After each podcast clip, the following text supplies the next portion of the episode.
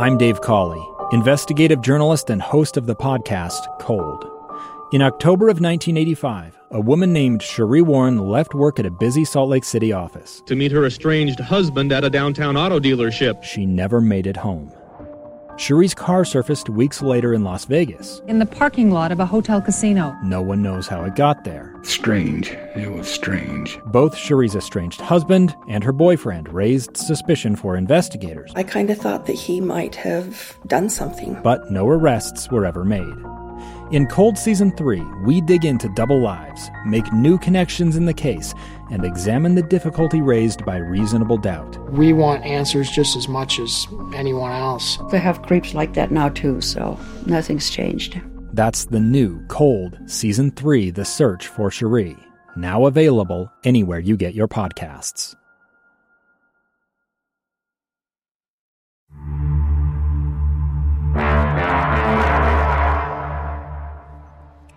Welcome to another edition of Rivals. Scott Mitchell, your host here. Rivals has arrived, and we're going to a new study that just recently came out about CTE.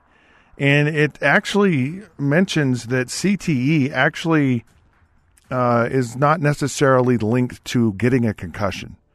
So if you get a concussion, it doesn't necessarily mean you're going to get CTE. So all of the discussion has been about concussions and concussions lead to this CTE disease. And what they found is that everyone who had CTE had actually had a concussion, and they kind of drew a conclusion. Uh, but they um, they actually um, this was a a study um, done by let me see here. Um, it was actually reported in CNN and um, it was um, basically the the researcher Dr. Lee Goldstein said now we have both the scientific proof, the pathologies to support, support it, and all the evidence to show that concussion is not linked to long term neurological disease. One uh, uh, which which I find very interesting. So here here's kind of my take on this a little, uh, uh to some degree.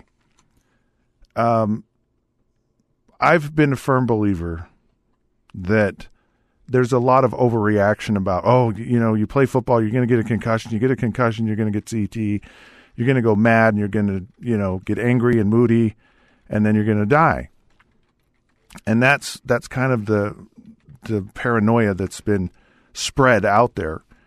And I I was like, well, then why aren't all of the players dead? You know, if, I mean, because pretty much every player who's played football has had a concussion, has had some kind of issue, and I, I believe there are more factors to it. And so what they what they believe happens is that it's it's an overexposure to a lot of um, repetitive blows to a head. So um, they even say it's happened with military personnel who have been uh, on the roadside where they have bombs go off. And apparently, I've never been in that situation, so I, I have no idea what it's like. But apparently, it literally can be concussive or it really rattles someone's brain, the vibration of the actual explosion. And I'm sure they're very close when they happen. And so I have no question that it would be probably very traumatic and scary to begin with, but uh, I'm sure there's some kind of physiological impact on the brain. So I wonder, well, you know, boxers are getting repetitive hits to their head. And where are boxers? You know, it, it almost seems to me as if a boxer would be more um, susceptible, MMA fighters even, uh, to having these issues. And so I, I, I still, I still, I don't want to be Debbie Downer here. And I don't want to, you know, just refute everything that happens. I just think it's still a little inconclusive. The concern is that it could happen, you know, from just being, you know, just the normal everyday contact of football. Uh, but I, am I'm, I'm not sure that that's involved. And they even mentioned in here, they said, look, it's very safe to play football. It's not, it, you know, you just have to be conscious of it. And I think that's the one thing that, to me, that's the main thing about all of this is you have to have uh, an awareness, and you have to be smart. And of course, equipment, rule changes, and things I think have have uh, have led it in the right direction because it's a great sport. It's a fabulous sport to play. It's there's there's so many good things that come out of it for so so many reasons, and uh, you know, so it's just not something you just want to you know throw away. Uh, which leads me so so my son loves football, and he didn't always love it. When he first started playing, he hated it, and and so now he's really really enjoying it.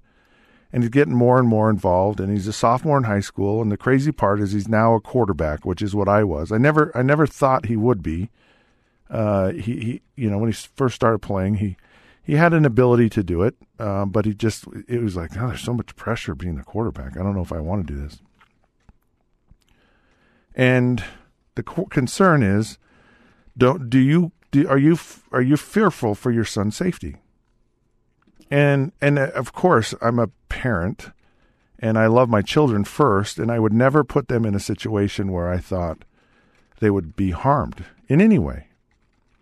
Now, I'm a, a firm believer in I think it's okay that my kids skin their knees. I think it's okay that they um, maybe struggle in school sometimes or that they maybe didn't get to play on the team and it's okay to kind of work your yourself through that. To have that failure in life is not. I don't think it's a bad thing. I think it's very healthy and very helpful for your overall well being. So, so I'm not going to sit here and say my kid needs to play above other kids, but I am going to say that I think it's good that they play. I think it's good they play sports. I'm glad my kids play sports, and I would never take that away from from my son at all.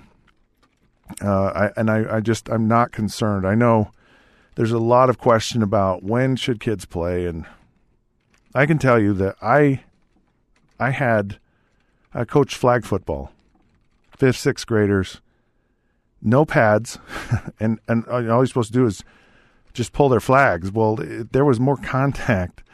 There was more. It was more physical than when they actually got uh, pads on. In fact, most kids when they first start playing football, they're afraid they're afraid to actually get hit. So I'm not I'm not as concerned. I know a lot of people are like, oh, you know, you can you shouldn't start before an age, but they just don't hit each other. They just physically aren't fast enough to run into each other in a way that's like hurtful.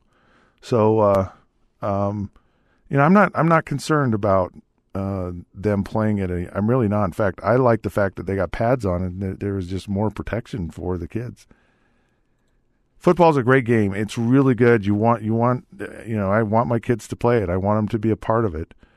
I find this new article is very interesting. It really is. It's fascinating. But it just leads me to believe because now they're saying it's not concussions. now it's just, you know, consistent head blows. And so I don't think they really know yet. I think they're headed in the right direction. I certainly would support whatever whatever you know, definitively was found out. I think there's a lot of other factors, mental health issues. I think there's factors from drug use and abuse. So uh, let's let's kind of see uh, where this all lands because they are trying to actually get um, a way to, to you know to detect this in the living because they can't detect CTE unless a person's actually died. So they're working on finding ways to do it and and help actually help in some recovery or recognizing it earlier and, and kind of deterring it. So ho- I hope that happens. Anyways, please, please play football. Don't give it up. It's a good thing. And we'll just keep monitoring this and see where it goes. All right. Uh, Rivals has arrived. Now it's time to go. You can text Rivals to 65537. Go to all the social sites and like us. Thanks for checking us out. Be smart. Dial us in on your phone and we'll catch you soon.